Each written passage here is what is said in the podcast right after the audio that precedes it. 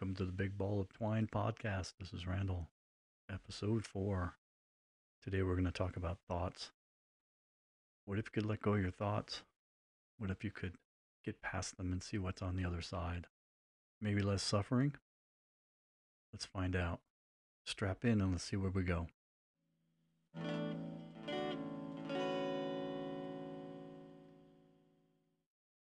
Going to talk about thoughts today.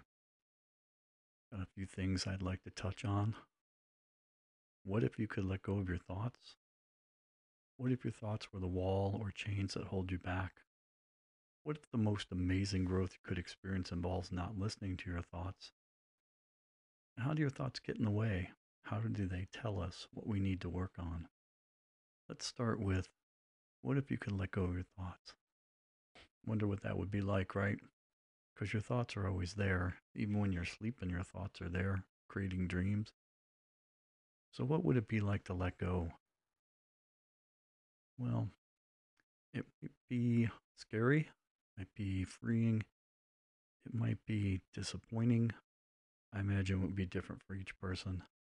For me, when I let go of my thoughts, I'm not saying that I make them go away forever, but I think that it's definitely possible and maybe even necessary sometimes to turn off what's going on in your head.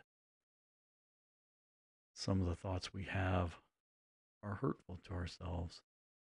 Some of the thoughts we have make us hurt other people if we spend too much time going down the rabbit hole with some of our thoughts. I know in the past I have thought things that were not true but thinking things that aren't true can make us spin out of control, make us do things we don't want to do exactly, make us jump down from a higher place and do low things. And maybe the best thing we can do sometimes is just let go. I think I spoke earlier in another podcast about one of my ways I used to do this. I'd actually say, I'd actually say out loud to myself, um, not right now thoughts, maybe come back another time and hold my hand out and I'd let my hand open up and I'd actually physically let the thought go. And all of that process helped me slow the thought down and see it more clearly. I think one of the most important things to remember about thoughts is we don't actually know what a thought is. For all of our science and all of our discoveries, the brain really is quite a bit of a mystery. And the idea of a thought seems kind of ironic because the thought of a thought is kind of ironic. So, what if our thoughts aren't really real, even though we can hear them and we can think them and we can think we see them? Are they really real? That's a whole different conversation, but let's assume for the moment that they're not. Can't touch them, we can't see them exactly, we can't really even hear them, although we think we hear them. And yet they're so strong in our bodies and in our minds. They tell us to do things, they get us out of bed in the morning, they get us to work, they get us to take care of things, they get us to not do things. They create fear, stop us from doing things, create fear, make us do things. Um, I think that thoughts are so incredibly complicated to even bear down on how many different kinds of thoughts there are is not really the purpose of what we're talking about here today. I just want to keep in mind that thoughts are sort of intangible. And the only thoughts you have are your thoughts. So it doesn't matter how you found out what you found out and what you think what you think. It only goes on in your head. So the old adage, um, you know, what you think of me is none of my business. it's really pretty clear. Uh, I think that you are thinking something about me and it's none of my business because it's entirely about what you think and it comes from all your experiences and you develop you develop that thought entirely on your own. It doesn't matter what outside influence may happen you're going to hold on to your thought in the way you want to hold on to it until you don't.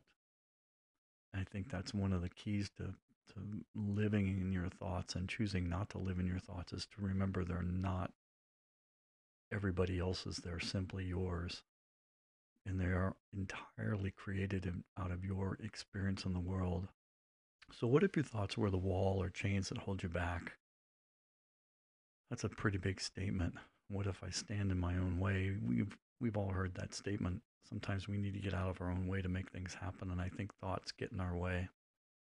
The thought that we could fail, the thought that we could succeed, the thought that we are uninteresting or not attractive or we're too attractive or many, many different variables of those thoughts.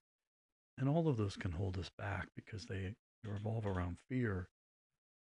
But the bigger picture is that they revolve around themselves. So if I think that I'm not attractive enough, then I will find ways to make sure that that's validated. I'll see the world in that way and I create my own reality in that way. And that's one of the ways that this, our thoughts hold us back because that's not really reality. Whether or not I'm attractive or smart or not smart or whether I'm on top of my game or not is really only about me and how I decide what that looks like. Other people are really often too busy thinking their own thoughts to worry about what I'm thinking and what I'm doing. And the only time that's a big deal for them is when I bump into them in some way and it creates thoughts for them that they have to then deal with. So that's how we all bump up against each other is I'm doing my thing and creating my thoughts and then I do something or creates a situation where you then respond because you're not able to say no to your thoughts and off you go down your rabbit hole. So, what would it look like if we didn't take our thoughts so seriously? I think that the most amazing growth I've had in my world has been not listening to my thoughts and not taking them so seriously, and certainly not taking them personally. Um, thoughts appear, they come and they go. They appear to come from nowhere, even when you're thinking about the most important thing you're trying to think about, you can all of a sudden start be thinking about your dog or something that happened when you were eight or uh, any number of other things. And so when we're able to stop listening to our thoughts and stop, stop taking them so seriously, what opens up for me is a space of not emptiness, but some clarity when I can recognize that my thoughts are just that, that they're just thoughts, and I don't have to take them seriously and I don't have to respond to them, I don't have to run around in a circle trying to figure out what to do next. It opens up a space for me to know that I don't have all the answers and I don't have to have all the answers. Even if there's pressure for me to know an answer, I don't necessarily have to know the answer and I don't necessarily have to act there's a great definition for the word equanimity, and it says situations have characteristics, not demands. Situations have characteristics, not demands. So if a situation happens, the situation is just a set of characteristics, a set of realities. And it doesn't necessarily have demands attached to it.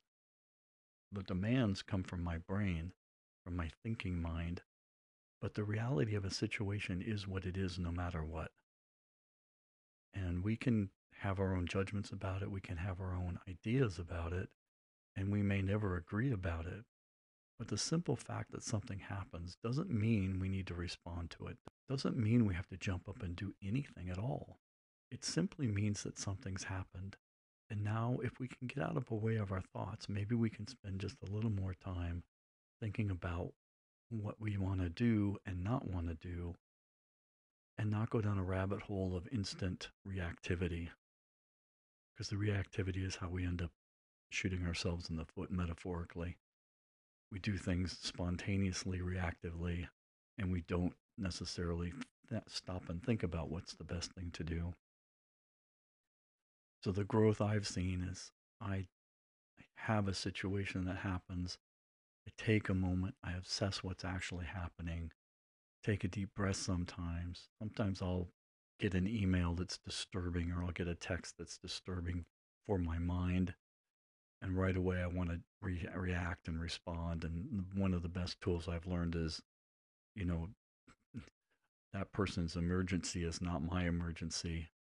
I just need to respond in a better way or a smoother way or a kinder way, or in some cases, just a very factual way. I have some people in my life that the only way to deal with them is simply with the facts, not to share feelings, not to share thoughts. Just if it's a yes no answer, that's what they get. And if it's not, they get the littlest that is necessary to get the job done. So, we've talked a little bit about how thoughts get in the way. How do they tell us what we need to work on? Well, one of the gifts of thoughts and the gifts of looking at them is that we often have the same thoughts over and over. And if we are able to take a moment to look at a painful thought or a stressful thought, maybe we can see how that's a pattern for us. Maybe that's a way we look at the world on a regular basis. Maybe if we could see that thought not as an individual thought, but as more of a pattern of thoughts that we've carried maybe for our whole lives. I know for me, I have a giant fear of abandonment that came from my early, early childhood and was reinforced for most of my life. And I would respond out of a fear for that. And once I was able to take time to look around at what my thoughts were trying to tell me to do, I was able to, to parse that down in a way that made me more and more aware of what I was afraid of. And then I can step back for a moment notice that I'm feeling afraid or just know that I generally come from that place. It's so ingrained in me. Even through therapy and EMDR therapy and several years of groups, I've found that I always need to just take a few moments to respond. That my reactivity is almost always based around that ingrained path and neural pathway that has a fear of abandonment. So you might find that your patterns of responses will teach you something about yourself that you can do some work on and maybe do some healing and find a better way and a more peaceful way for you to live. Because this is not about other people and how they get to experience you. This is how you live in your own head. And how can you be better at living in your own head with your own thoughts and living in that space day in and day out, 24 hours a day, every minute of the day, every second of the day? How can you be more comfortable with your thoughts? How can you live more comfortably with less suffering? Because that's what this is about. We're trying to reduce our suffering. I think one of the best ways we can do that is to not take our thoughts so seriously, to not listen to them as if they're the most important thing on the planet. Because really, when it comes down to it, when we're thinking about something that's already happened, we're just trying to recreate the past. And we might be trying not to make it happen in the future, but then we're guessing about the future. And while we're doing all of that, we're missing what's happening now. And that might be missing playing with your dog. That might be missing playing with your children. That might be not paying attention in a meeting. That might be just completely checked out of, from life and not participating. Life is too short not to participate in, and you deserve to be here as much as I do. So take a little time, look at, um, look and listen to what your mind is saying, and maybe you can find a way to look at those thoughts from from a 30,000 foot level, group them together, and see if there's a pattern for you. I know there was for me, and what I wish for all of you is less suffering. See you next time.